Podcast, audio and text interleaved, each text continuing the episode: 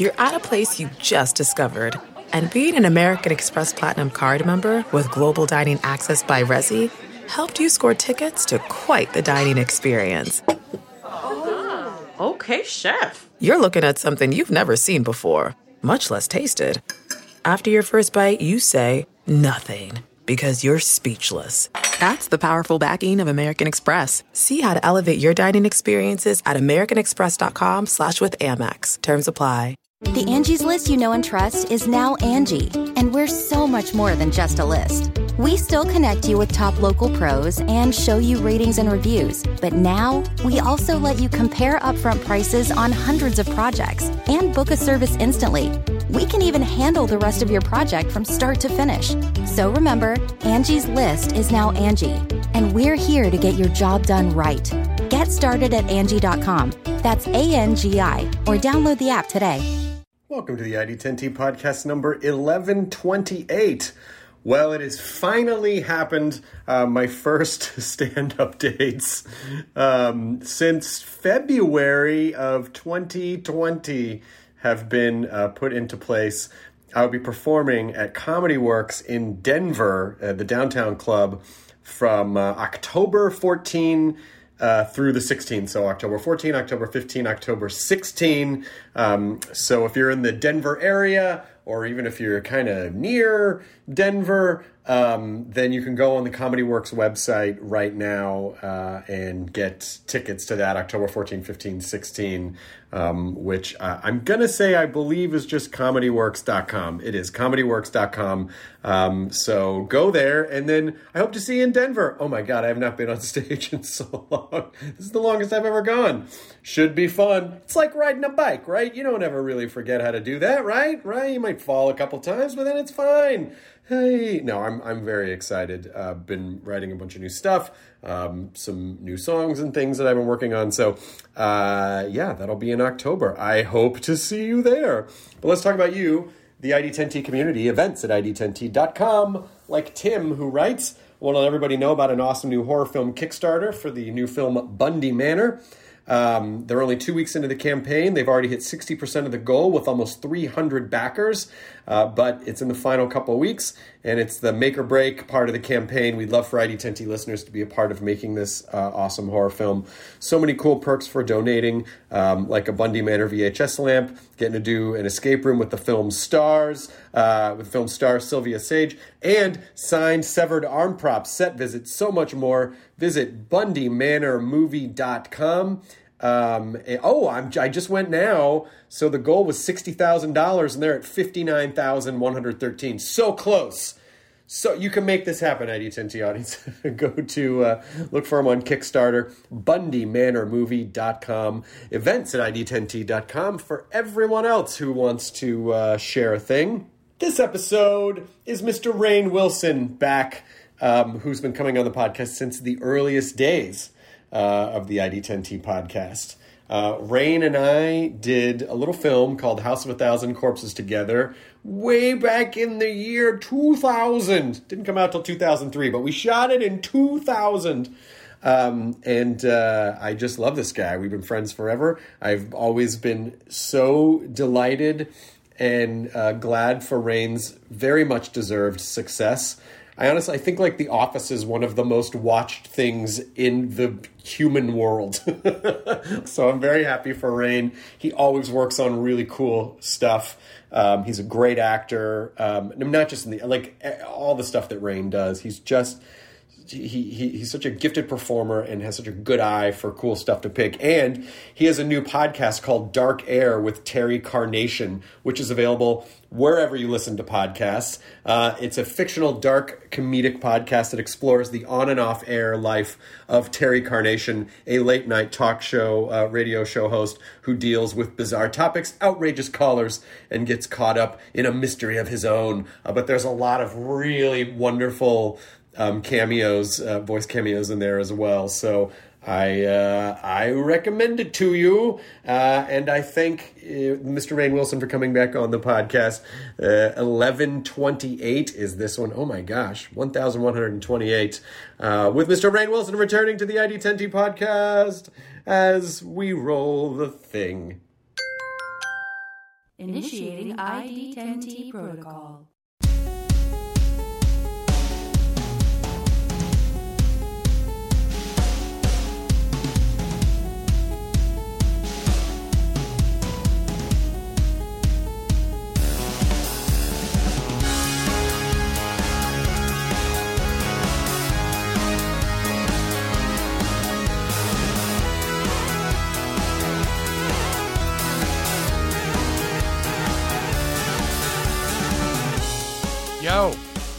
Here comes the rain again, Yes.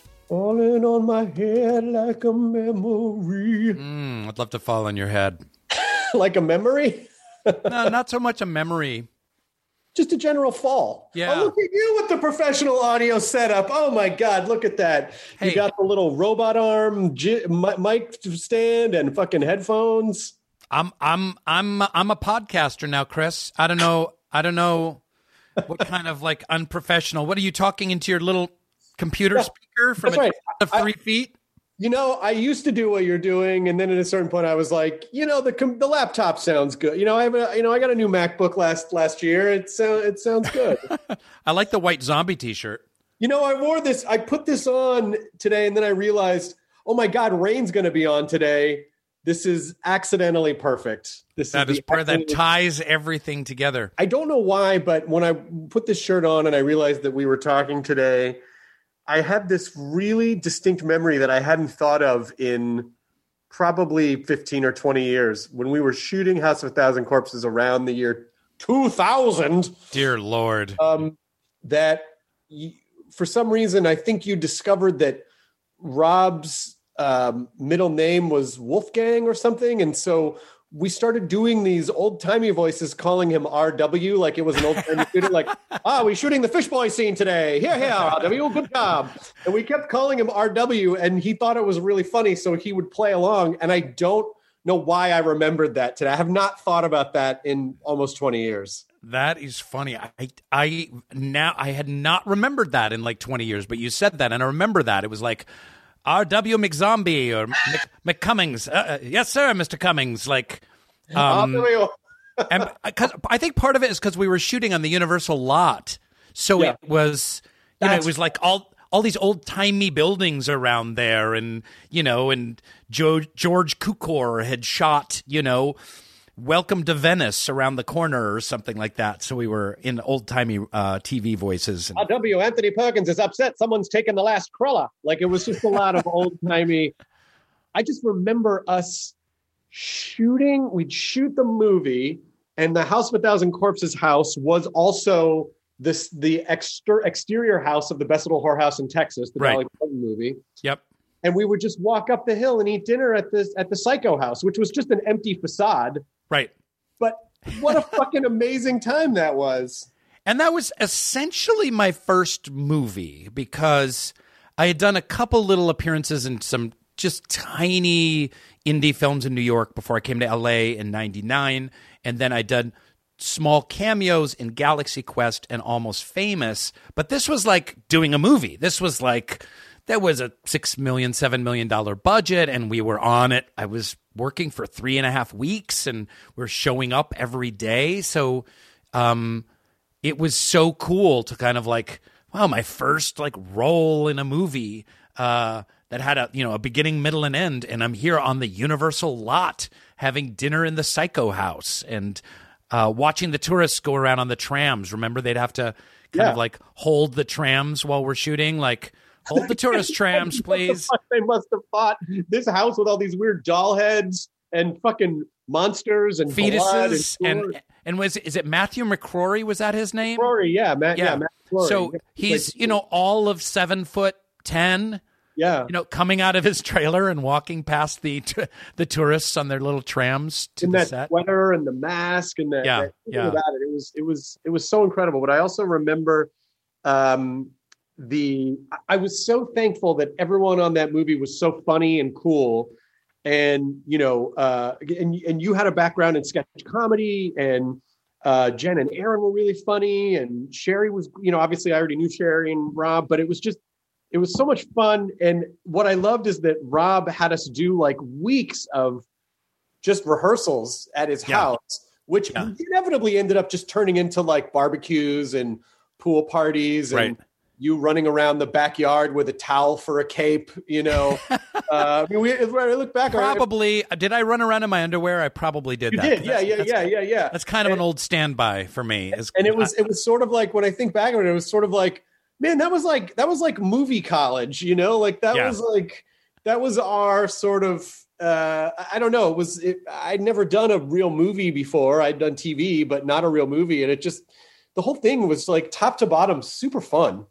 But I think that I think those rehearsals for actors uh, really help the film a lot because there's a certain comfort that you develop and you get to know each other and you get to know each other's energy. And then when you show up on set you know what it's like when you do a movie and you you show up on set and you don't really know anyone and there's just this kind of self-consciousness. You you might be relaxed as an actor and know what you're doing in the character but there's just that 10 or 15% of your energy is a little self-conscious and it kind of makes you kind of hold back.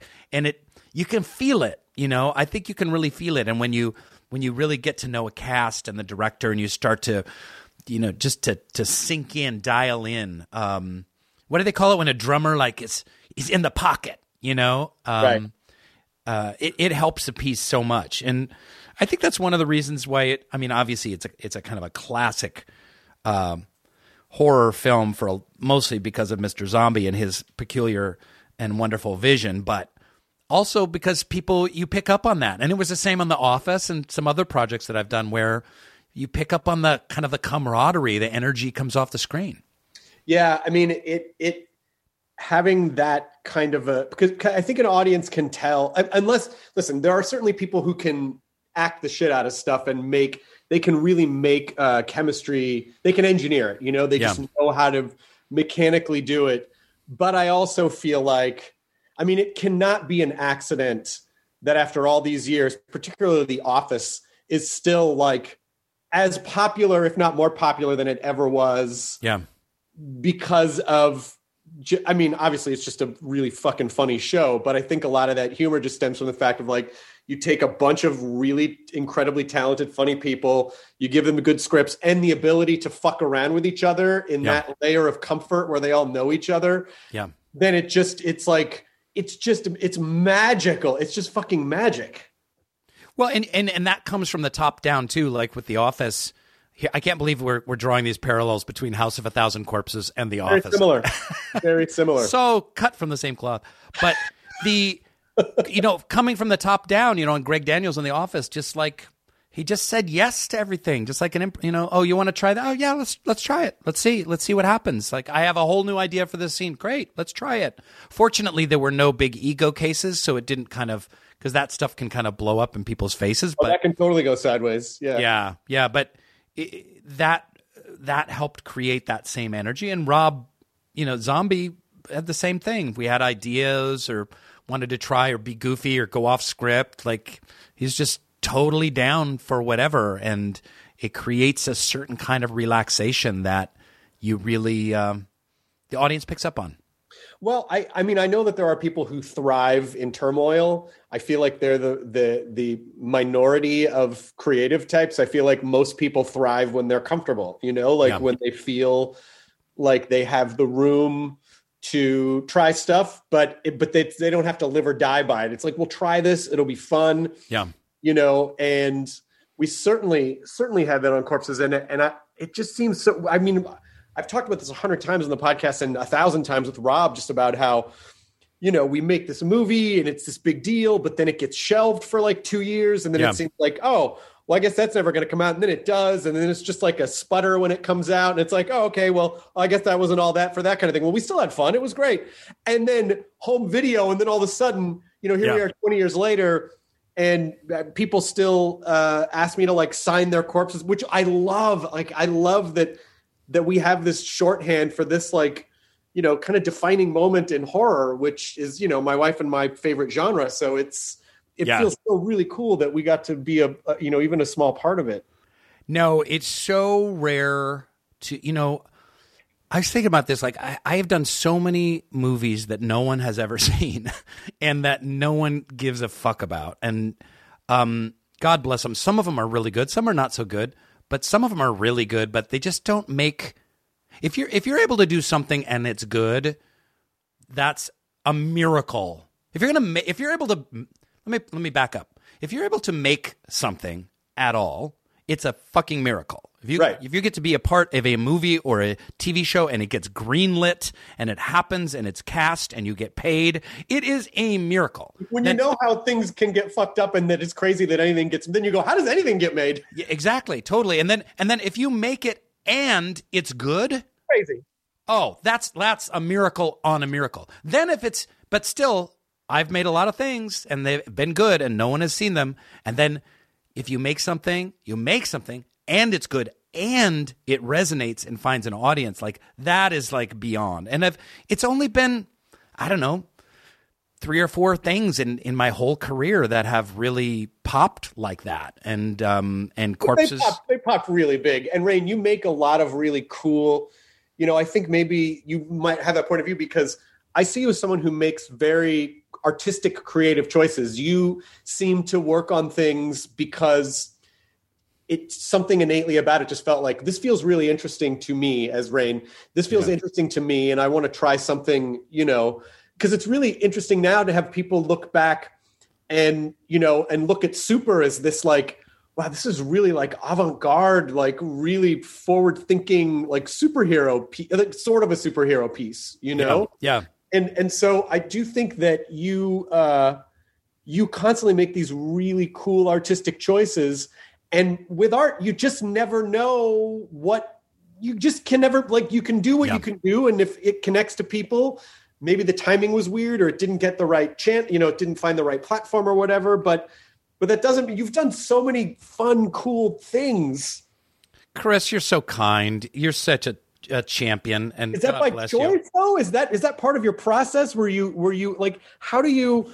when you're presented things or you're looking at scripts and you're trying to figure out like you really do make constantly interesting choices with stuff that you do Is Well, I, I love that. I love that you're defining it as like, as if I have like these twelve scripts lined up in front of me, and like all these offers. Like, hmm, no, I'm going to turn down the Marvel movie, and I'm going to turn down the J Lo romantic comedy, Too big big budget and uh, let me do let me do this middling, very strange independent film instead. like, no, it doesn't kind of work like that. Like, um, you know, there's it's tough. You know, it's tough being being known as Dwight and just like Dwight, Dwight, Dwight, Dwight, Dwight, Dwight, Dwight, and it it is limiting. Um, it's awesome. It's like the greatest event of my life is being in the office and next to doing this podcast. And um but uh it is it's it's you know it's tough and it it limits things. But i would say that for me part of it is chris like it's just who i am as a person. Like i'm an odd person. I'm just a big weird looking ungainly strange actor who has a you know very particular askance point of view on the world. And that attracts certain projects to me do you know what i mean like i'm never going to get offered like a, a netflix romantic comedy or something that's kind of bland i always You never know that though. You never know that though. And I just want to drop. I'm, I just want to drop a couple examples. First of all, because I do think it's the long game. okay Imagine what it must have been like for Robin Williams to come off of Mork and Mindy, which was Hmm. like iconic at the time. Like everyone knew him as Mork. Right And especially at a time when TV stars did not port over to film very well. yeah And yet he managed to. And by the 80s, I mean, it took a while, but then people stopped going Mork, Mork, Mork, Mork, Mork. And I was just talking to someone else the other day about like, you know, now Bob Odenkirk is an action star because nobody is a fucking kick ass movie. You know Yeah. what I mean? Like, yeah so I think you just never know. I really do think it's the long game of like, you know, there might be a period where people go Dwight, Dwight, Dwight, Dwight, but the more things you do and the more interesting choices you make, I do think that just becomes a part of your arsenal and not necessarily your defining um, imagery, if that makes any Well, sense. Well, maybe I need to be a part of the Mork and Mindy reboot. and then they'll be like, Dwight Mork, Dwight Mork, Dwight Mork. and nanu, nanu, no, no, no. Oh, Mindy, look what I discovered. Mmm, oh, mm. oh Coca Cola. Oh, Oh, oh, delicious. I'm so bubbly, fizzy in my face. Oh, oh, oh, oh. like, oh, you're so funny. Oh no! Oh, the office! Oh, oh, fish boy! Oh, fish boy! And remember, he'd always have that conversation with Orson. Yeah. Mork, what did you learn about humans this week? Oh, Orson, I learned that people can be sad too. And people are like trees. They need pruning, but they also need love. Listen, if this is your audition for the reboot, you're Did I am I did I have it? I- actually as both Mork and Orson. Just if I'm being honest. I'm a little aged out of Mork now. I think I really would be cast as Orson, which would be uh, good. I could just well, like phone it in. Remember, if you remember the Orkans age backwards, so you'd be actually true. a young Mork. Technically, you'd be young Mork if I'm being super nerdy about it. How do you remember that detail about Mork and Mindy? Because That's- that takes the place of important things like where did I set my phone? All right, that is where that ran. going. that's that's where that chip in your brain is. But um, um, you know, I think um, if I may hold forth a little bit about Yes, my life as an artist, of course.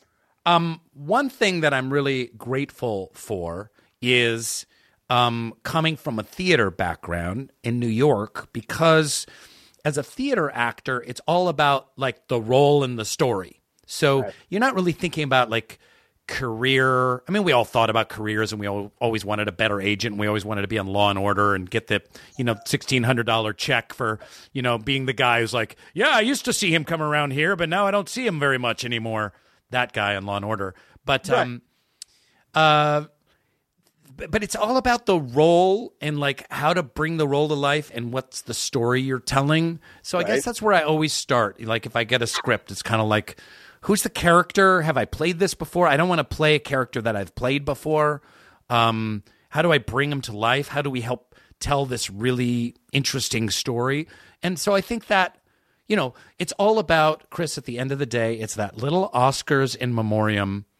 Um, when when Rainn Wilson dies, I want the the three or four scenes from the movies and the stuff that I did to be in that gauzy kind of video montage thing, and to have people go, "Oh yeah, he did a lot more than Dwight," and "Oh, he did some of those."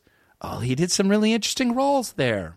Well, technically, I guess if it's the Oscars, it'd be weird if they showed a TV credit, so they'd probably have to show film credits. So That's true. it'd probably be uh, Maybe maybe Fish Boy would be the final Fish image. Boy. I hope it's first of all, I hope you don't die. Second of all, I hope it's Fish Boy. You know, someday in the hopefully far distant future when you do, because I also remember that you sitting in that configuration was like that was a pretty much an all day. I think you were in that configuration for eight or nine hours because they had to sort of like Wayne had to mold you into that pose. That was Right. not that was not a mold. That was you like frozen into a space. You know, Yeah. you were taxidermied.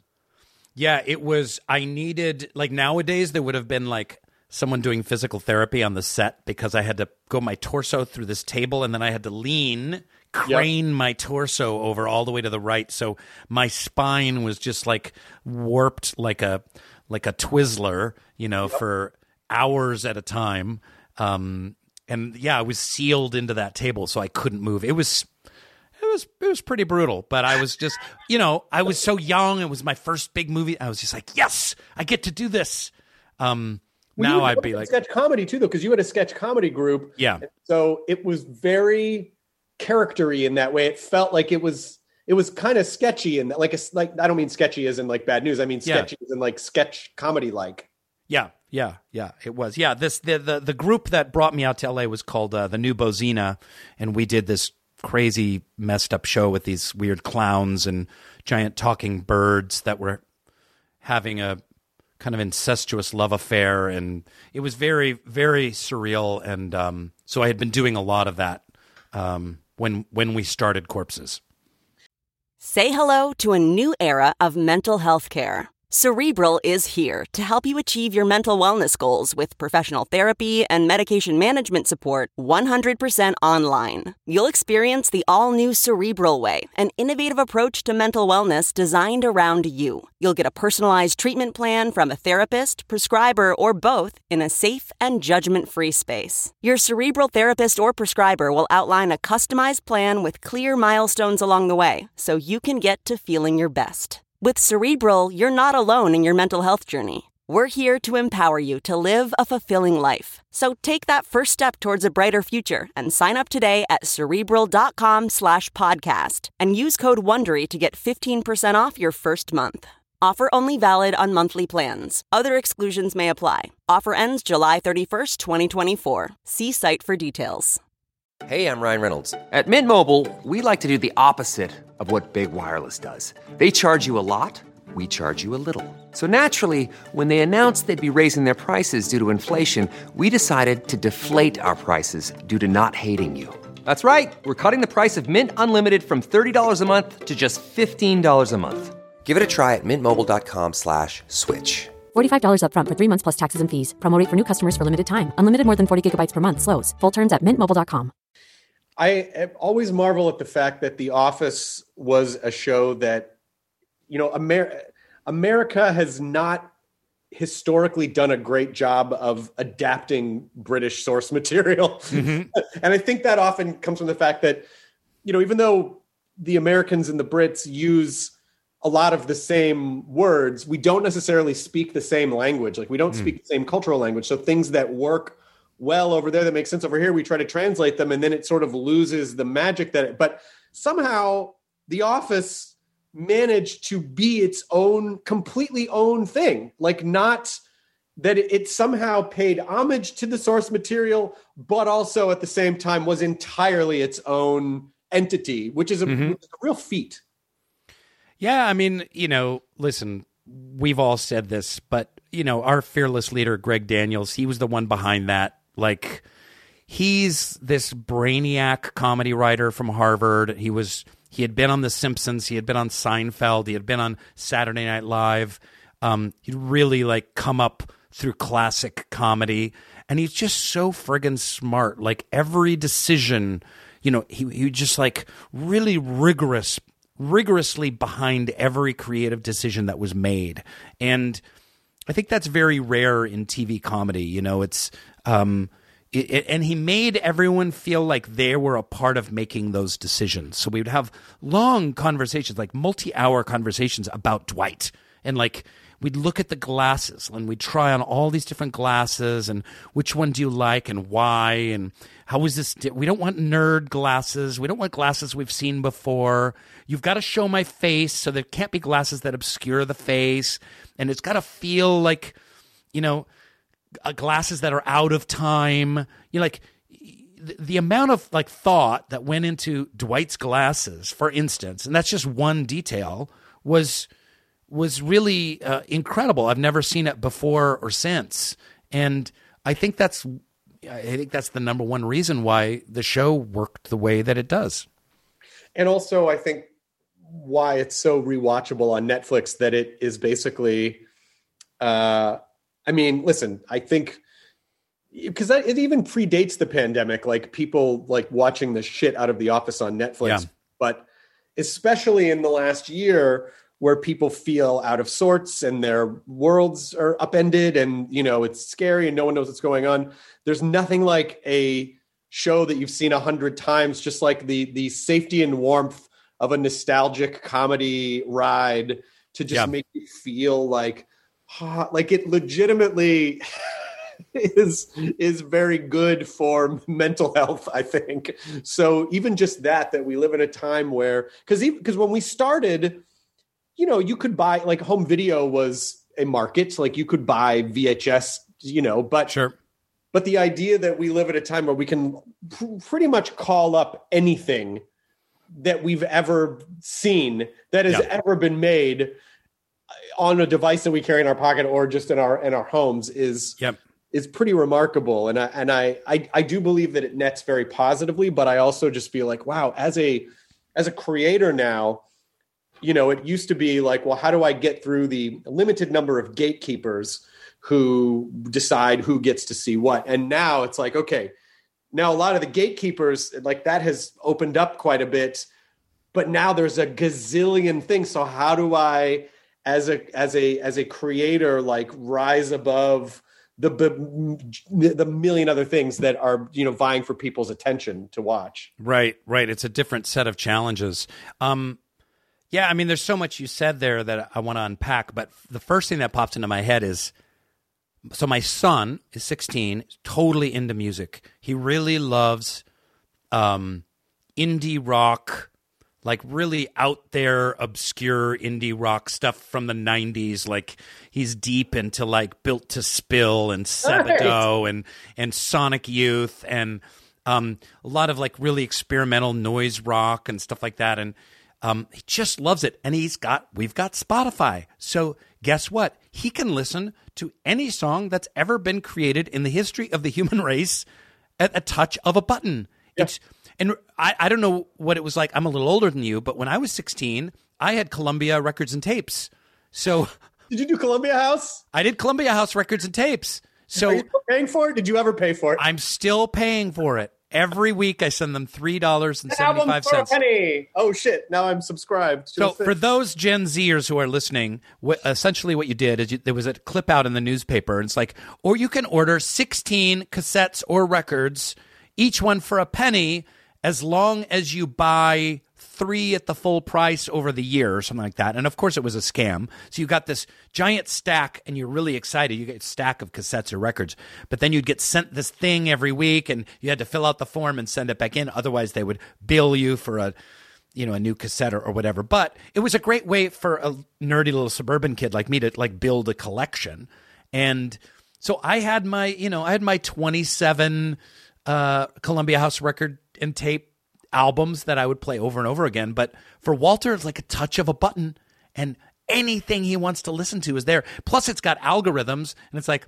oh you loved listening to the pixies then you're gonna love this band and it turns Right. you on to new bands and stuff like that. So it is a very different world. But going back uh, to something else you were talking about like that has been one of the most interesting i would say one of the most interesting things about my life is the fact that the office went from a unappreciated show of the early 2000s that was popular for a while but i don't know if you remember like in our last couple seasons especially when steve left people like oh the office sucks and no one was really watching us in 2000 can't even remember what years we're talking about like you know 2013 14 and and then it kind of went away and trickled away and then not just the resurgence, Chris, but this whole thing where The Office is a salve, it's a balm for people's mm-hmm. anxiety, and they're just watching it. You know, like this Billie Eilish interview that I did. Like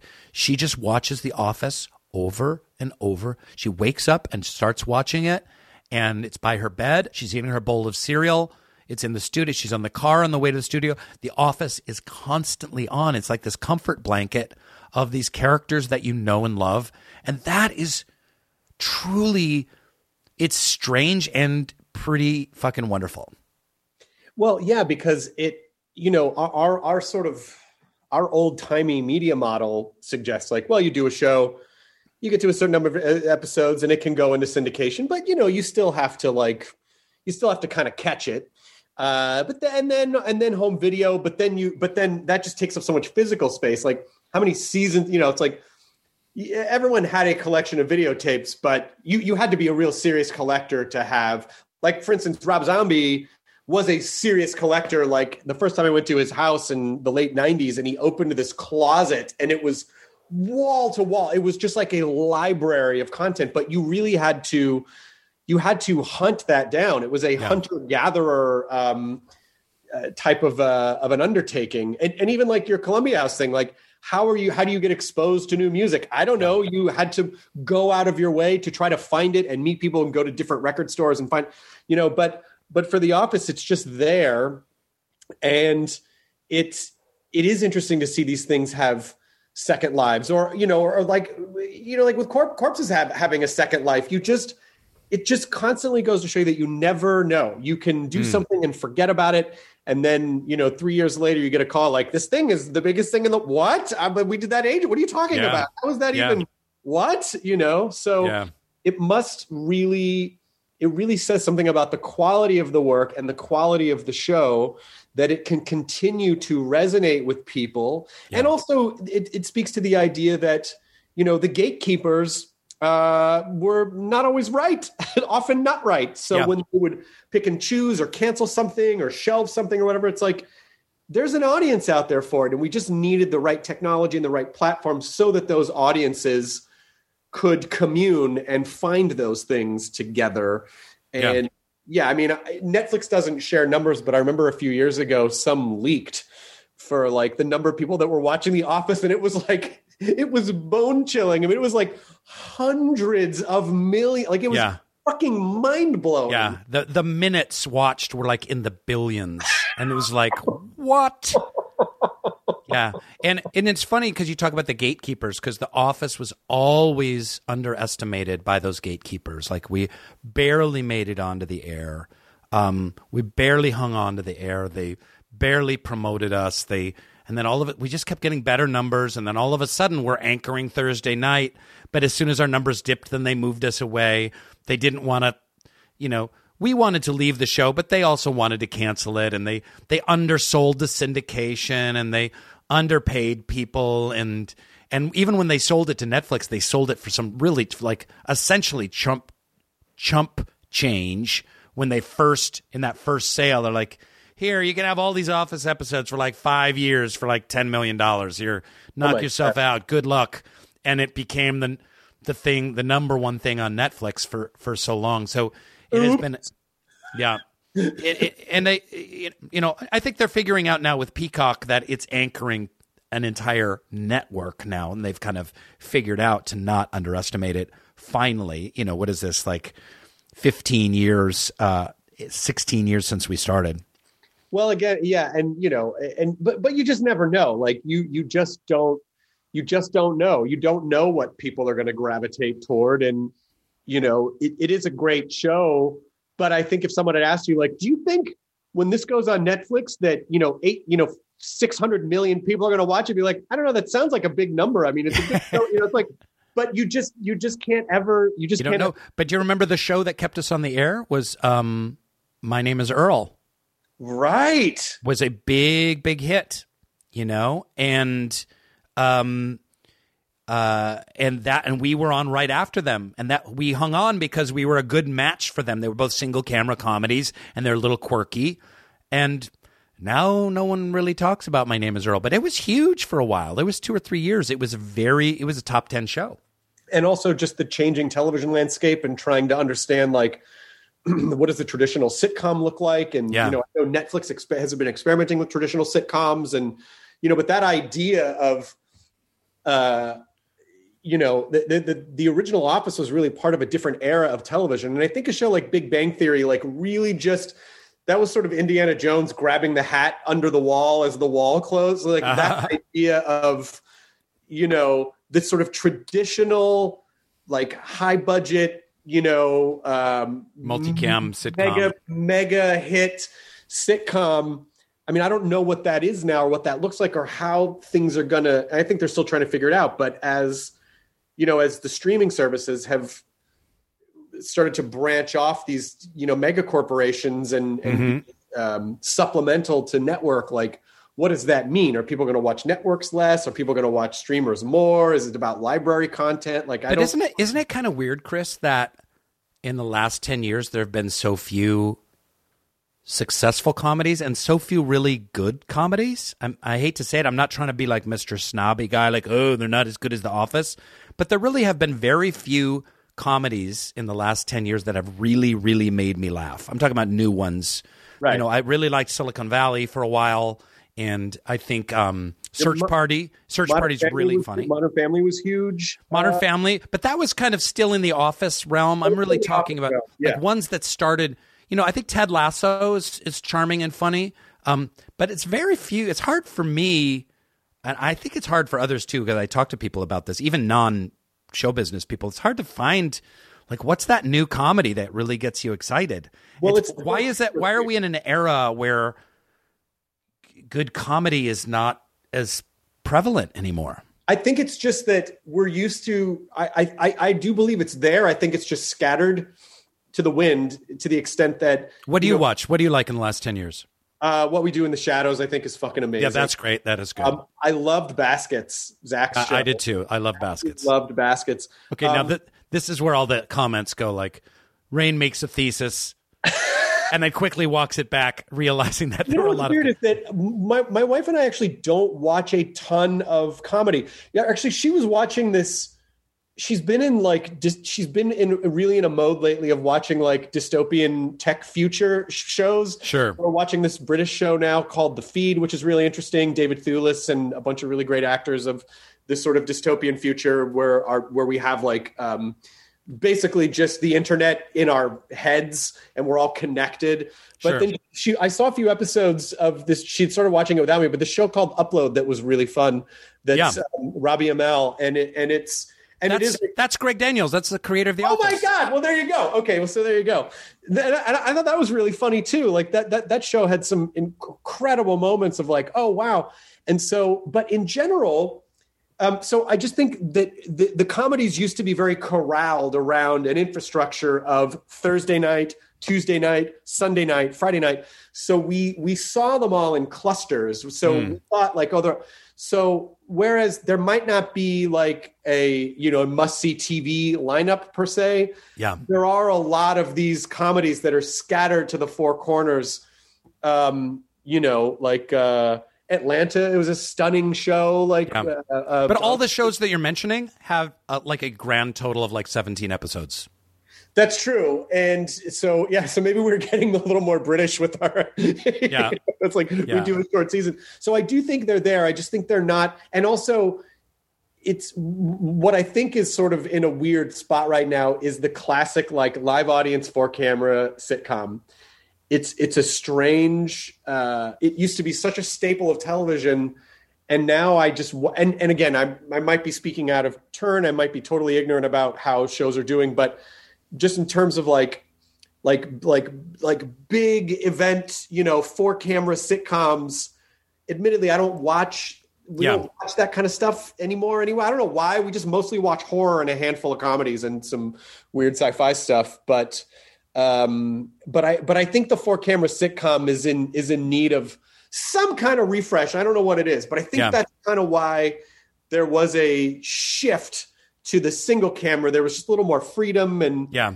you know the, the the way it's directed it can be Yeah. a little more so I, I honestly don't know Make it more like a film. And I think young people like the single camera. I think they view the multicam as their parents crusty and old fashioned or something like that. Like, I was thinking the other day, like, how fun would it be to do a multicam, four camera uh, sitcom, but but it's science fiction. oh could you do?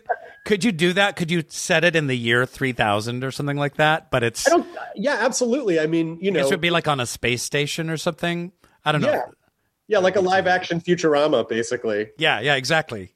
Exactly. yeah I mean I don't oh yeah and then of course in terms of comedies like you know Rick and Morty uh we watch uh Mm-hmm. A lot more in the animation. A lot more has moved to animation. a lot a lot of animation you know um and, and so i think it's just and we love justin's other show uh solar opposites is really Yeah. fun too so it, you know they're, they're out there they're just on you know they're just on amazon netflix hulu peacock now paramount plus like you know but also cbs abc you know so it's just the- it, it, it we are really sort of chasing our content and and and really sort of reforming So what it's- it's more seg- lineup with apps. It's more segmented. So it's just like really thin slices mostly. Whereas, you know, Thursday night NBC 9 p.m. um there were so few things to watch that you had 33% of your eyeballs were on Friends at 9 p.m. or Seinfeld or something Yeah. like that. And now it's little little eyeballs watching, you know, the the the 275,000 people that are watching baskets, you well, know. they don't. You know, it's like especially with the streamers. Like the streamers don't need you to. They don't. They don't need a ton of people to watch each thing. They their main goal is that they need people to not unsubscribe. They need people to subscribe and then not unsubscribe. Yeah. And Yeah. I guess statistically, if you don't unsubscribe for 18 months, you are likely to never unsubscribe because that monthly charge just becomes a part of your Wow. Financial. How do the kids do it these days? I'm I'm subscribed to like seven or ten of these things, and I even feel a little. I'm I'm I'm rich and I feel weir- weirdly guilty about it. Like I feel bad for the kids these days. I guess they just like hack each other's passwords. How does that work? I honestly, yeah, it's the new sharing. You've, you've got your finger on the uh, on the. yeah. splicing. It's new splicing the coax cable, like hanging out the two adjoining apartment windows. Yeah. Now it's like sharing passwords. I honestly don't know. I think people just sort of pick and choose. You know, they just kind of pick and choose what their basic things are. You know, and then it is overall value. It's like, what are you going to not subscribe to Disney Plus? They have all the Fox stuff. They have all the Marvel stuff. They have the Star Yeah. Wars. You know, it's like yeah. the the value there is overwhelming. Like, of course, you know, for Yeah. whatever it is, eight or eight ninety nine or ten bucks a month. But I find it interesting though that you talked about my name is Earl being a lead in and the importance of your lead in. But now because of binge watching, your lead in is your own show. so Right. if you watch episode three, now you can watch episode four and then episode five. So it's not even that structure has changed. So yeah, I don't know. I mean, it, it's it's it, you know, I think the, the days of having to um, cluster 20 million people to watch something Yeah. aren't necessarily, you know, like now it's a big deal if, you know, a million or 3 million people watch Yeah. it. You know, like, Totally. wow, that's crazy, you know? And they even now add it up. It's not even live views anymore. It's like views plus three or seven days. How many people are watching over this, you know, extended period of time? It's just like podcasts. They work the same way. It's it's not even yeah, it's good I suppose to have a lot of people listen right away, but how many people are listening over over the months that follow? Well, there are, and listen, this is not to, you know, I love that you've done a podcast and I love that you've done a scripted podcast, but there are a million podcasts now. So it's difficult for people to listen right away, like right when something drops. And so I do think people ultimately get around to it. But I also think there is a lot of room for podcast growth because I still don't think it's something that the majority of people do. It's a lot of people do it, Yeah. but I still think we forget there are people who are like, "What's it now? Where do I go for that? How am I supposed to? What is Yeah, it?" but isn't that isn't that that's my aunt Wendy who's 68 years old. Do you know what I mean? She she how do I get to a pod you've got a new podcast. How do I listen to it? What's There's a an app on your pho- phone that's called Podcasts. It's purple. What? What? I have to get in a pod? No, no, no, What? no. It's just it's just what it's called. Yeah, but So- it- it's going to grow more and more, you know, because all the all the Gen Zers and millennials listen to them all the time. It's a regular part of people's lives. So, um, it's it's the future, baby.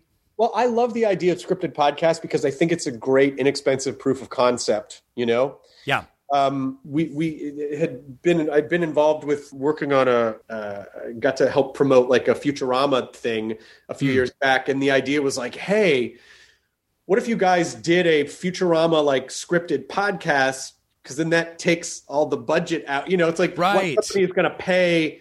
And you know, it's heartbreaking to me as someone who loves animation so much to say like, what if you take the animation out of it? But even just as a proof of concept, or or even with uh, even with Terry Carnation, your your podcast, because it's a proof of concept and it's significantly less expensive to just record it in in you know with everyone in their house, just recording Yep. voiceover, as opposed to trying to pitch it as a live action. You know, so yeah, you know, it's the kind of thing where if it works, why couldn't you do Terry Carnation on, you know, FX or AMC or whatever, take it over to a different uh, medium? yeah, and that's and that's why, and that's part of the reason why we did it as a podcast.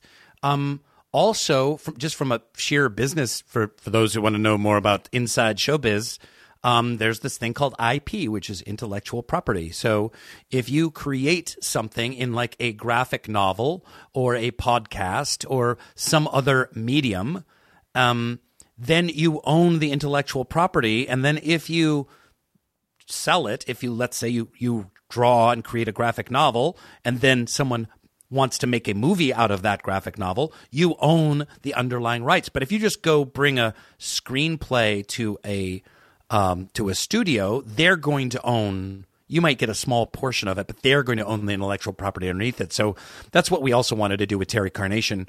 Um, was you know own the underlying IP, and then we can do you know. I was talking. I have a a book agent, and I was like, "Oh, we could do a Terry Carnation book or a Terry Carnation Halloween special book or something like that." And we could do a, a, a movie producer friend of mine called like, "What about a Terry Carnation movie?" It's like, "Yeah, we could do could do a little movie that would be fun." Or we're certainly, you know, considering maybe a future in TV or something like that. But it is it is it's way easier to write scripts and record them over Zoom, which is what we did. It's a complete Zoom podcast. We didn't even bring cast members into a recording studio. Everyone recorded from home. Um, than it is to to shoot something and light sets and have catering and crews and trailers and trucking and locations and all of the stuff that goes into into shooting something. So um, we learned a ton. We learned about what works and what doesn't work, and helped me kind of find the character along the way. And um, it's been a fun, wild ride. Most weight loss plans are one size fits all, not taking into account each person's individual needs. Noom takes into account dietary restrictions, medical issues, and other personal needs to build a plan that works for you. Everyone's journey is different, so your daily lessons are personalized to you and your goals. Stay focused on what's important to you with Noom's psychology and biology based approach. Sign up for your free trial today at Noom.com. That's N O O M.com. And check out Noom's first ever cookbook, The Noom Kitchen, for 100 healthy and delicious recipes to promote better living. Available to buy now wherever books are sold. If you're shopping while working, eating, or even listening to this podcast, then you know and love the thrill of the hunt. But are you getting the thrill of the best deals? Rakuten shoppers do. They get the brands they love with the most savings and cash back. And you can get it too. Start getting cash back at your favorite stores like Urban Outfitters, Sephora, and Nike. And even stack sales on top of cash back. It's easy to use, and you get your cash back through PayPal or check. The idea is simple. Stores pay Rakuten for sending them shoppers, and Rakuten shares the money with you as cash back. Download the free Rakuten app and never miss a deal. Or go to Rakuten.com to start getting the most bang for your buck. That's R A K U T E N. But I think it's also great for people who, because I, I do think, and I think it's really more our generation who is so used to the old media model of like, you have to wait for permission before you can do your craft, you know, like you have to, Yeah. someone has to anoint you, you know, uh, and it's usually a marketing person that, you know, you know, but but the idea that for for for younger creators or for anyone who's starting out now, it's like you just gave such a beautiful piece of advice, which is like make your thing, and then it's IP, and it's not just an idea that you're handing over to someone else. Yeah. It's also it's along the proof of concept lines. You might have a vision in your head, and it might be very well thought out, and you go and pitch it in a room, and if they don't if they don't see it or they can't quite or it doesn't fit in with you know whatever sort of mandates they have in, in the ever shifting landscape of you know network needs or company you know whatever the platforms need then it's not going to go anywhere. But if you make it it's a lot easier to go this is what this is. And Yep. not only is this what this is here is this audience. I can tell you who this audience is. Do you mm-hmm. want to connect with this audience? If so do this thing like it's all pretty much done for you you just have to take it to the next level as opposed mean- to starting from scratch And and and, and, and we've we're just starting out, but we've got about hundred thousand listens on each episode. That's and, fantastic. And in this really crowded marketplace, that's hard to do. It's not a runaway hit. It's not, but it's people are really digging it, you know, and um uh and that's as many people as are watching certain TV shows. I mean, I don't. I mean? I, I might. I feel like this number is correct, and if I'm wrong, I apologize. But from what I understand, if a podcast gets above like fifty thousand downloads, you're already in the top like one percent of podcasts. Wow. So if you're already getting, if you're already doing those kinds of numbers, you, you're. It, it actually, I would argue that it is a runaway success. You know, Mm-hmm. I mean, you can't compare it's like you can't compare to like Rogan, for example, who is so like his numbers are Yeah. so unbelievably high that that's just like, well, that's that, that's its own thing. But you're already uh you're already in the top, top, top. So it like, and you don't even know what could happen in a month or two. Like, Chris, it- you know what I'm going to do? Because here's what I here's here's here's what I'm going to do.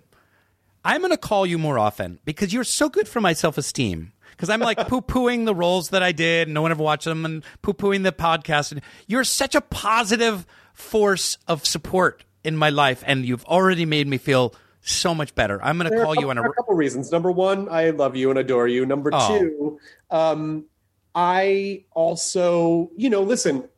I think we all struggle with those things as as artists and creative types, and people who we don't really have normal markers for success in the creative arts. How do we? How do you? ju- How do you know? You know. and so it's easy to it's easy for us to get down on ourselves or to beat ourselves up or to focus on because it you know it is largely a business of rejection and you're fighting to get your voice out there and you're fighting to sell things and get get stuff done so it's e- it's so easy to go oh, this is dumb or god i don't know it could have been this but it's not and so i know that i do that i'm you know horribly critical of my Mm. work and myself and and so when I see other people do it, I just want to be like, "Don't do that! Don't do what I do. Ah, that's you're, great. you're better than this. You know, I don't want great. you to feel this way, and you shouldn't because I'm I'm I'm not just blowing smoke to say that those are really solid numbers in the especially in the marketplace where everyone especially during the pandemic understandably so a significant number of people started podcasts because they were like well what else are we going to do you Yeah. know so it's you know it's it, the people that 10 years ago when when we started our podcast 11 and a half years ago we were having to convince people and you were one of the first people to do it That's you right. actually your episode was where we came up with enjoy your burrito That's right. um, and so back then we were having to convince people like well it's like uh you know it's not a radio show but it's sort of like you know we had to sell people to do it. And now a lot of those people that we had to still do it have their own podcast you know so it's just it's shifted. So it's it's gone Yeah. from what's a podcast to oh you got a podcast too huh?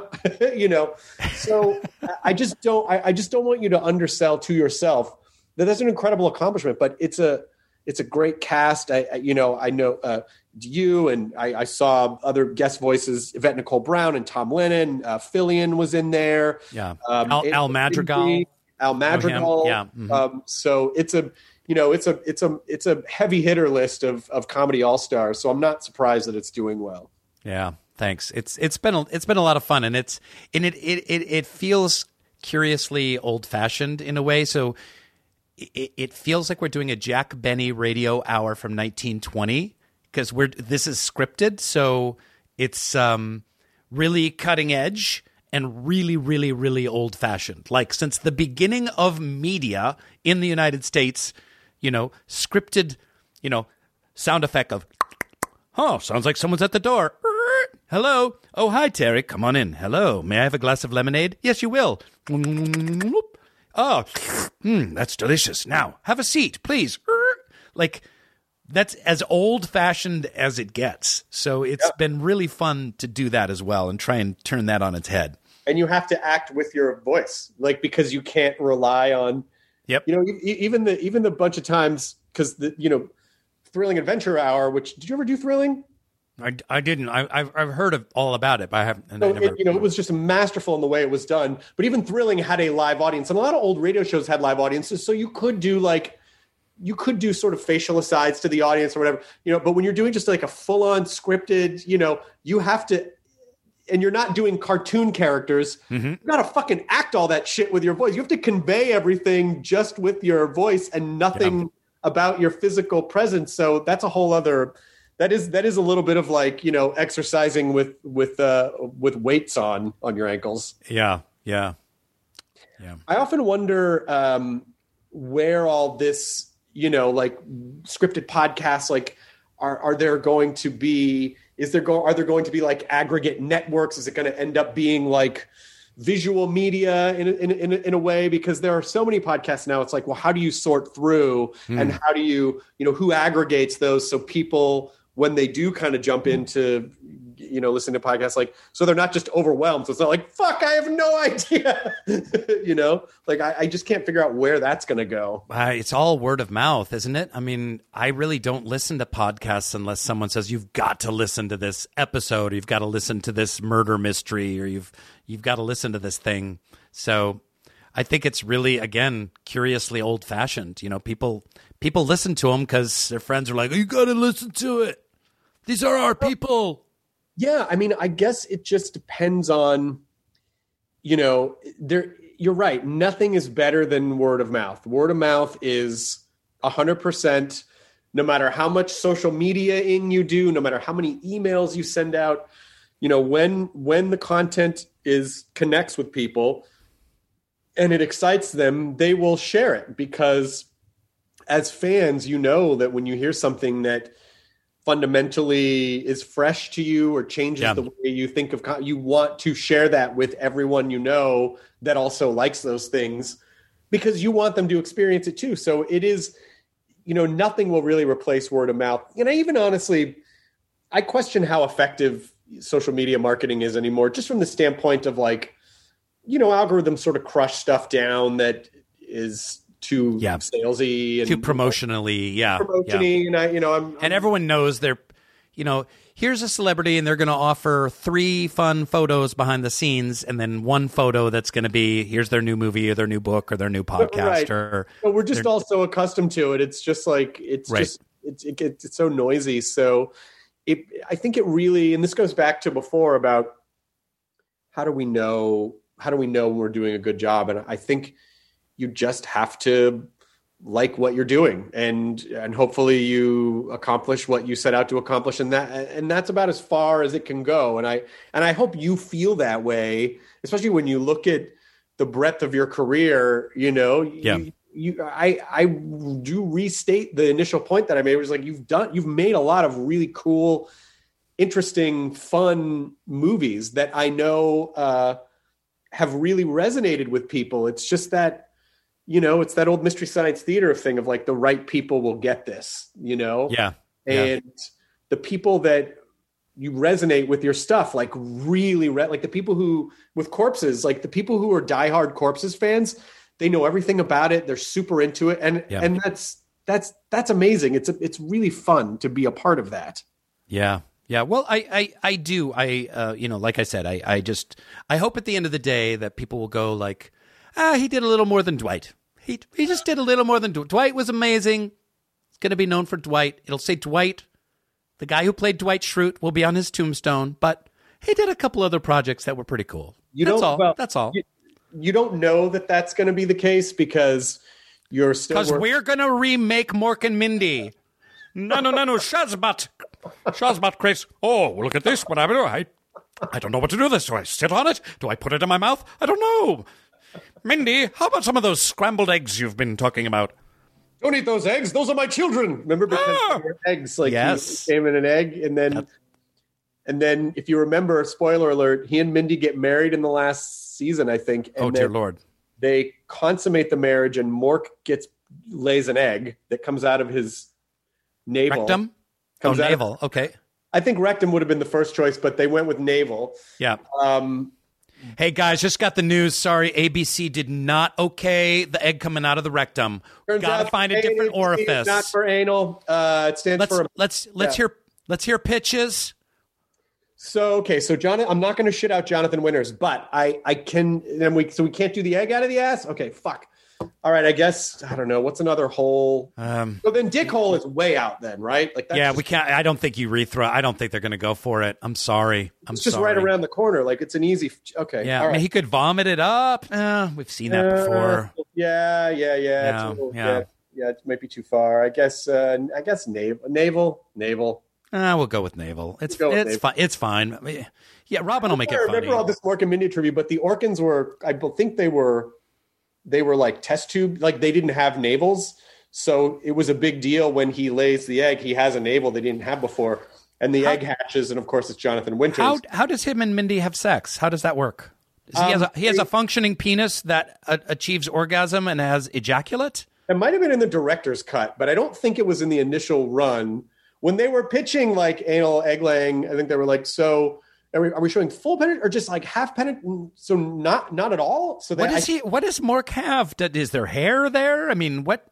you know, they never did full, even though it was the 70s, they never showed full frontal on Mork and Mindy. So I don't, uh, Hmm. I'm not, I'm, I'm actually not. In our version, Chris, we're going to show full frontal gritty- as much as we can. That's all, that's the whole thing about like, you know, remaking stuff now. It's like, yeah, it's now, but it's good. You know, if like, if we made, if we did Christopher Nolan's Mork and Mindy, then I feel like it would be really gritty. I think Mork should have like a three foot penis with like barbs on the end, and it has almost not like a, attached to him. He keeps it, keeps it, it's separate.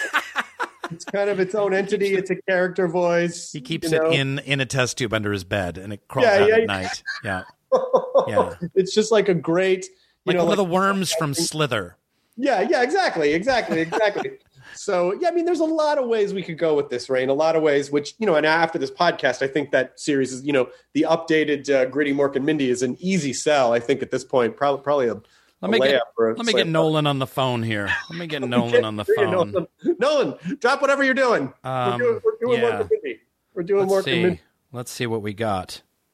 Yeah. I don't have him in my contact list. Anymore. Shit. All right, let me look it up. Oh yeah, I don't. uh I mean, I just wrote the name Christopher Nolan in my contacts, but there's no phone number or anything, so I don't know. I put your number there. I hope that's okay under Oh, yeah, Nolan. that's totally fine. I, I mean, I still we have the same first name. I mean, I'll answer to it. in a in a in a pinch, if I'm like, let me call Nolan. If the if your phone rings, it might be me. Wait a I minute. need- So my- Can you do a British my- accent? Oh, I've, I can do a pretty good British accent there, Governor. Oh no, that's a little more Australian. Um, well, I suppose is he British? Right, Rainn. So what we're going to do with Mork and Mindy, right? pretty good. do- well, right, right. So, so Mork's um, But darker, more intense. Same thing, but darker, more intense. Mork's cock is like it's separate, from his, it's separate from his fucking body, right? And it's got these arms, right? Because he's Orkan, you know, and it lays its own fucking eggs. So it's like you, you know, like you, you jizz, but this like it's like an egg factory, right? It's fucking just like there's eggs. It's like a fucking egg fight. It's like it's like fucking it like Chicken Run, but NC seventeen, right? Is that? Am I? I'm just going into Billy Idol now. Now I'm just like Dancing with myself. back in the Um, days, I used to it's like the room in Alien, you know, when all of the eggs open up at the same time. Everyone is an Orkan. Oh my god, this is great. The mashup of Alien and The Room and Mork and Mindy. Yes, and people doing bad British accents. Oh my, this could be good. Oh, this You could be know, good. uh, by the way, I like the idea that my contact information is in Christopher Nolan's contact. That is a very incepted type of. Uh, it's just, it's just multi-layered. yep. One of these days, you have you have you met? I've never met him. Have you met him? Have you ever worked with him? No, I haven't. No. Someday you will, and you'll pitch this idea. If you know, if he doesn't already catch wind of this stellar idea that we this this incredible Jonathan Winters size egg that we have laid on this podcast. Please, someone, someone who is a fan of this podcast, please come up with the movie poster or the behind-the-scene photos of Christopher Nolan's Mork and Mindy, produced by Rainn Wilson and Christopher Hardwick, Well, with think- Rainn Wilson as Mork, the dark, edgy. I want to see some artwork around this. Is what I want to see. I think because there was the Alien poster. Um, I think Space, uh, no one can hear you scream. Well, there was that one, but but also the Alien poster that was just the uh, the green. Oh, it's fucking perfect. The um, that Alien poster that just had the the, the egg and the Yeah. green like uh, fissure at the bottom. Right. So you just make that like an egg, like an Orkan egg. Yeah. and it's already right there. Do my first question is: Do you have the rainbow suspenders with the pointy finger? Coming out of the egg. Yeah, it's Did the I egg. have It's that? the alien. It's the alien egg with the Mork rainbow suspenders on the egg. Wait and a then, minute. This and is may- all. and maybe there's even a, weird little face peeking out of the top, like no, no, no, no. But m- remember, this was Shaz- I'm doing the Yeah, the the the yeah this the- thing. No, but that's uh, Spock. But he had a thing. He had a hand sign too. Yeah, yeah, yeah, yeah, yeah. No, He no, did no, no. this. Yeah, he did the nanu nanu. So the nanu nanu sign. Somewhere. Rainn. Shit, where is it?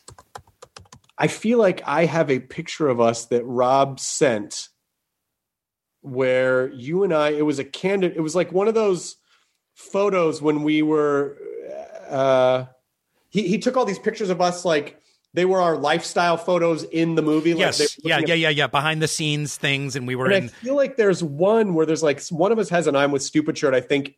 And I wonder, are there Mork suspenders in there?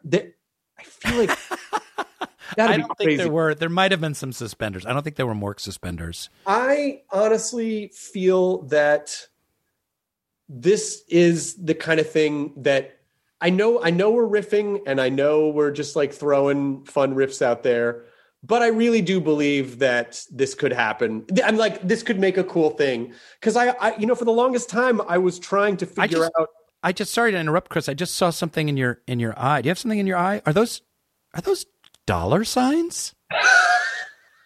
I'm throwing up bleh, gold coins. Bleh, Ching ching ching ching ching. ching. Sorry, I interrupted. Go ahead. What, what were you no, saying? no, no, no. I uh I've always been fascinated by the story of Greatest American Hero, the series with William Katt. Yeah, I don't know. I don't know the story. Is there a story behind it? not not a story behind the making, but just the story of the series because it's so ripe to be remade because the the the the premise of it is fucking amazing, which is just regular guy gets a a super suit, loses the instructions. That's it. So how does he? and if, and the show only lasted a few seasons because around the third season they rightfully assumed like well sooner or later he's going to have to get better at using this suit so when it became just like a regular superhero show it got less interesting but it was really funny and i know for years that has been bopping around like that script idea has been bopping around That's right. I heard that. but yeah. never really found purchase anywhere But that was that was the only funny thing about the show, Greatest American Hero, was the footage of him going whoa, Well, don't forget Robert spinning around and then crashing. Awesome. Robert Culp played Bill Maxwell, the grizzled FBI agent that he gets paired with. I love and that you know Robert that. Culp was just fucking great in that too. That's yeah, fantastic. Yeah, He's it, Robert Culp of I Spy. uh, Robert Culp of I Spy. Yep, Okay, I'm just showing my nerd cred a little bit. yep, yep, Thank yep. Uh, so you know, I feel like you know what. Also, I think is ready for a refresh, like an edgy refresh. Quantum Leap. That fucking show would be so rad. I loved Quantum Leap. It's the best. I, I don't know how you do. I mean, Scott Bakula and Dean Stockwell were so fucking awesome in it. So I don't know how you redo it, but it. But that concept too of just like he can only travel within his own lifetime, and he just has to set things in history right. And he's a brilliant. He's a brilliant. He's a brilliant scientist, and there's a robot machine that gives him the probability on what he's like. It's fucking great. Yeah, it's a great conceit. People in the mirror every week. What a fun acting exercise. Yeah, There's so I love I love Bakula landing in a new in a new locale and trying Oh, and having that the the most fun part of every episode was the two minutes of Bakula figuring out where he was and what was going on and who he was, finding a mirror, Oh, I'm a pregnant lady. yeah, oh, and trying to answer in a in a way that's really like general because like you know he all of a sudden he's in a new body and someone comes in like how dare you and then he'd be like how dare I you know he'd have to have that perfect response until he could figure out exactly That what would be a really on. fun improv game, by the way. Like Quantum Leap as an improv game where one person plays Sam and Yeah. they have to leave the. I'm sure there's a game. Yeah, like and you this. set it. No, that's that's a brilliant idea. This is an improv game, and then three other people, and they set the circumstances. and the audience knows the circumstances, and the other actors know the circumstances, but Right. the person coming in does not.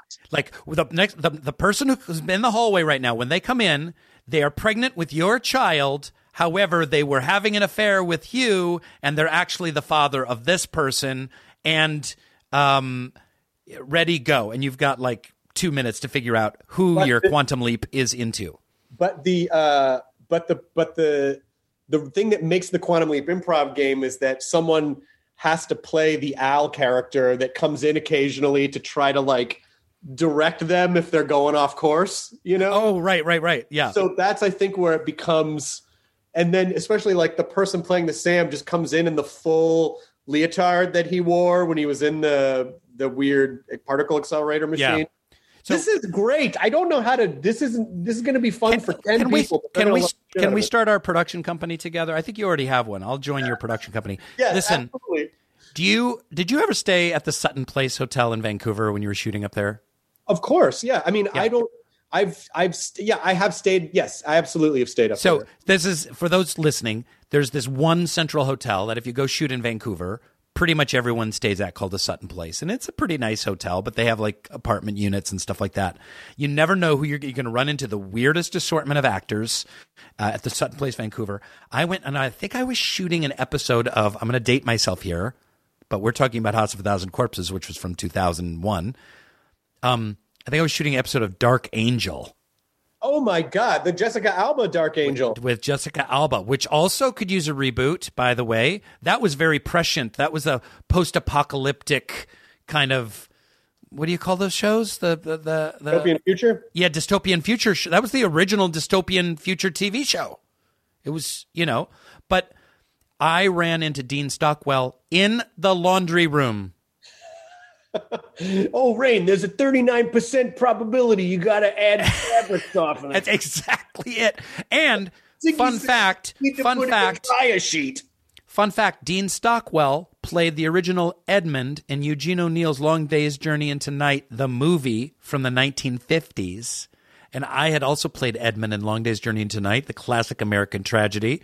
And there he was, like my hero from both Long Day's Journey into Night and Quantum Leap, doing his underwear in the Sutton Place laundromat. And that was I very rarely become starstruck in seeing people, but I was like, oh, hello, uh, Mr. Stockwell. Uh, hello, hello, sir. Oh my, uh, I'm such a big fan.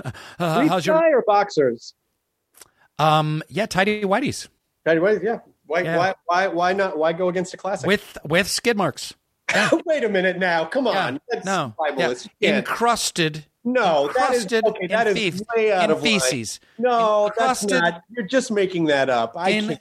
feces, and it wasn't even in your underwear. Were you looking at your? That's not. Wasn't even his feces. That's. Yes. I mean, this it is starts to get shocking claims. Might have been Bakula's feces. I don't, I don't. I mean, this is now you're way off the map, Rainn. Yeah. I just don't feel like this is acceptable. blood on and now you're just okay you know what fluid. yeah now okay you're just right. adding right. you're just adding fluids yes to the yes. so it's, yes. yeah that's way off the that did not happen it, it did not happen at Sutton Place it happened at the holiday inn express now in north hollywood I don't know why the specificity of that just like you throw well, you in a good it. like specific little you know, just like a township, and all of a sudden it just brings the, the for those Angelinos. The, the, the, San Fernando Valley provides lots of those. You know, you could throw in Reseda is good. Tarzana, oh, yeah, yeah. Tarzana's great. You know, it, yeah, you could say it, NoHo Arts District, and people would know. You know, yeah. like that's fun. It really you know? sets it. You know what you're talking about. Studio Studio City. You know. you could throw in a Victory Boulevard, and people would be uh, puzzled. They, they'll get it. Yeah, they'll get it. Um, uh, but before we wrap this up, I do want to show you one because uh, we collect. Uh, my wife and I collect um, movie props of things, and um, just like a, Rob does. Yeah, this is an actual blaster from Galaxy Quest. Oh my god! Yes, that's fantastic. Yeah, look at that guy. My was my wife's. My wife. That's fantastic. You guys separate it so it's like she has her things and your things. Can't you just have common ownership? No, there are things, but I like to point out what what are Lydia's things? Because people always wrongly assume that uh like oh all this did your wife let you keep all this nerd stuff? It's like no like um, most of it's hers. You know, like she, that is awesome I, mean, I collect all the i collect the disney stuff and like the comedy movie props and lydia collects like the horror yeah. stuff. And you know i have a back to the future thing up here but she's got gremlins over there and and um werewolf heads and stuff from Army of Darkness, and the Galaxy Quest blaster is hers. That's fantastic. One do, time, one time, Guillermo del Toro took me on a tour of his collection. Oh my gosh! I how was it? I mean, it's.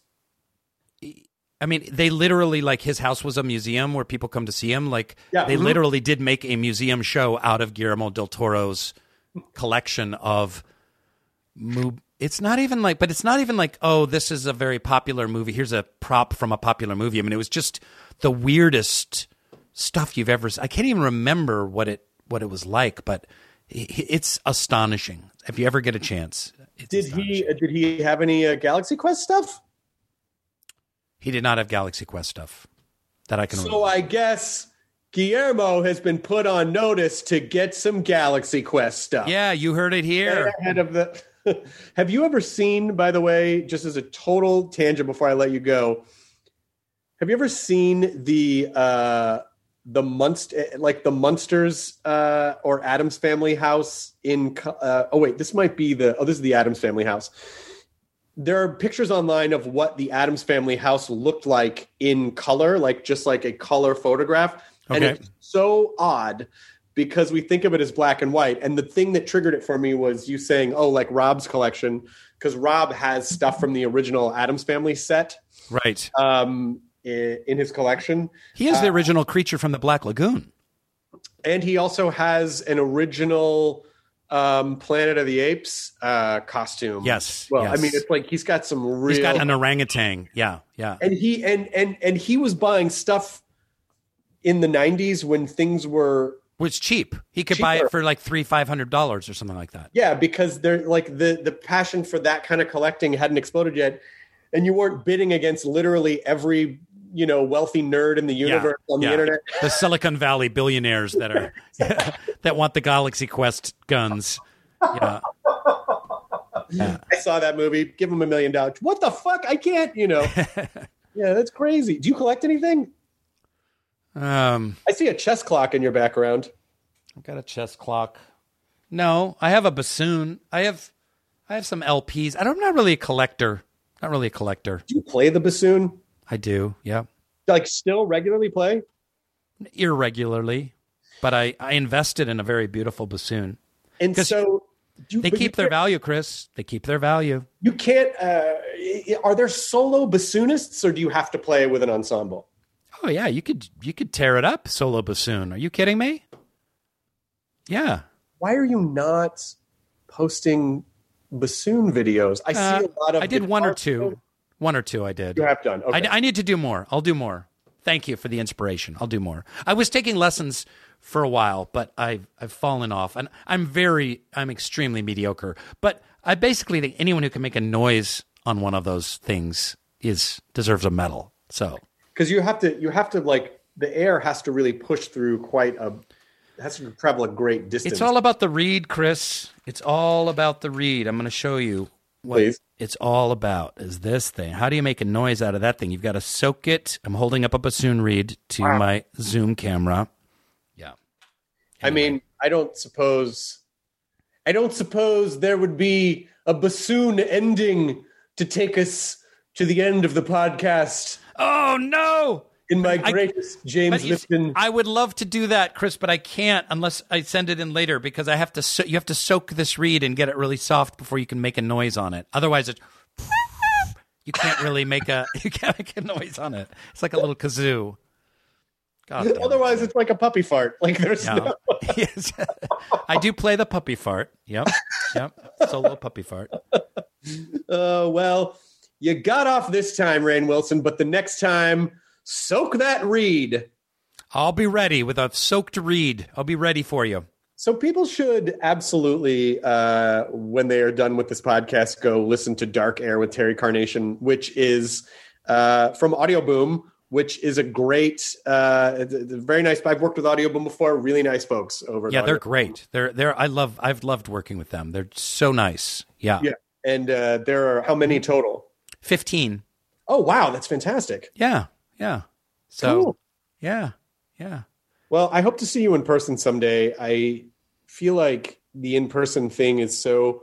We really used to take for granted that we might run into people out in the world, and now it's just uh, We just don't do it. mm-mm, nope, nope. And you don't really run into people on Zoom, unfortunately. They should oh my god, should, what are you doing on Zoom? I didn't expect. Oh, wait. no, yeah, they should have Zoom roulette, you know? Remember they had chat roulette, Chat Zoom roulette. roulette.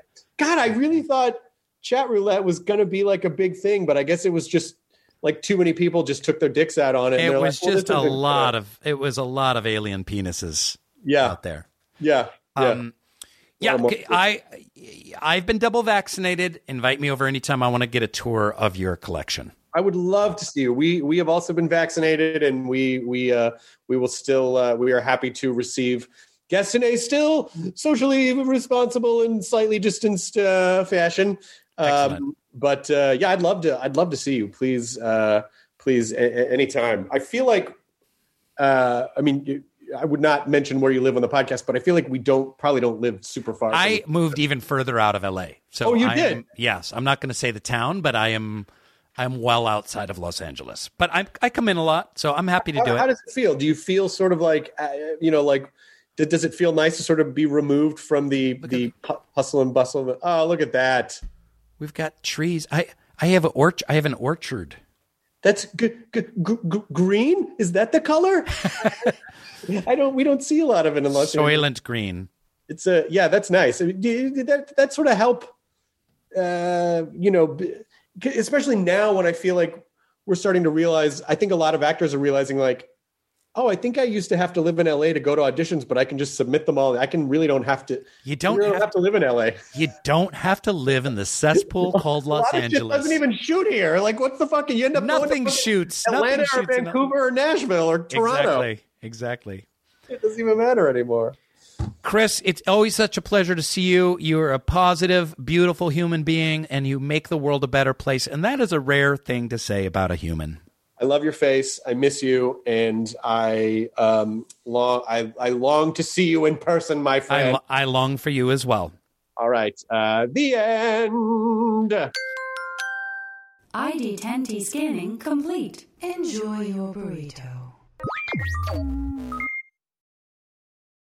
Hey grown-ups, The Cat in the Hat Cast is a new podcast from Wondery, perfect for the whole family. Join the Cat in the Hat and your favorite Dr. Seuss characters as they get whisked away on a new adventure every week. Fish dreams of creating his very own polite and quiet podcast. That is, until he gets a surprise visit to his Fishbowl podcast studio from the Cat in the Hat himself, and it becomes very clear that the cat has other plans for the podcast. And those plans are the opposite of quiet. Sing along to new favorite songs, try your luck at Titanic tongue twisters, have some fun with wondrous wordplay, and most importantly, bring your family along for all of the adventures in the Cat in the Hat cast. Follow the Cat in the Hat cast on the Wondery app or wherever you get your podcasts. You can listen to the Cat in the Hat cast early and ad-free on Wondery Plus. Join Wondery Plus in the Wondery app or on Wondery Kids Plus on Apple Podcasts today.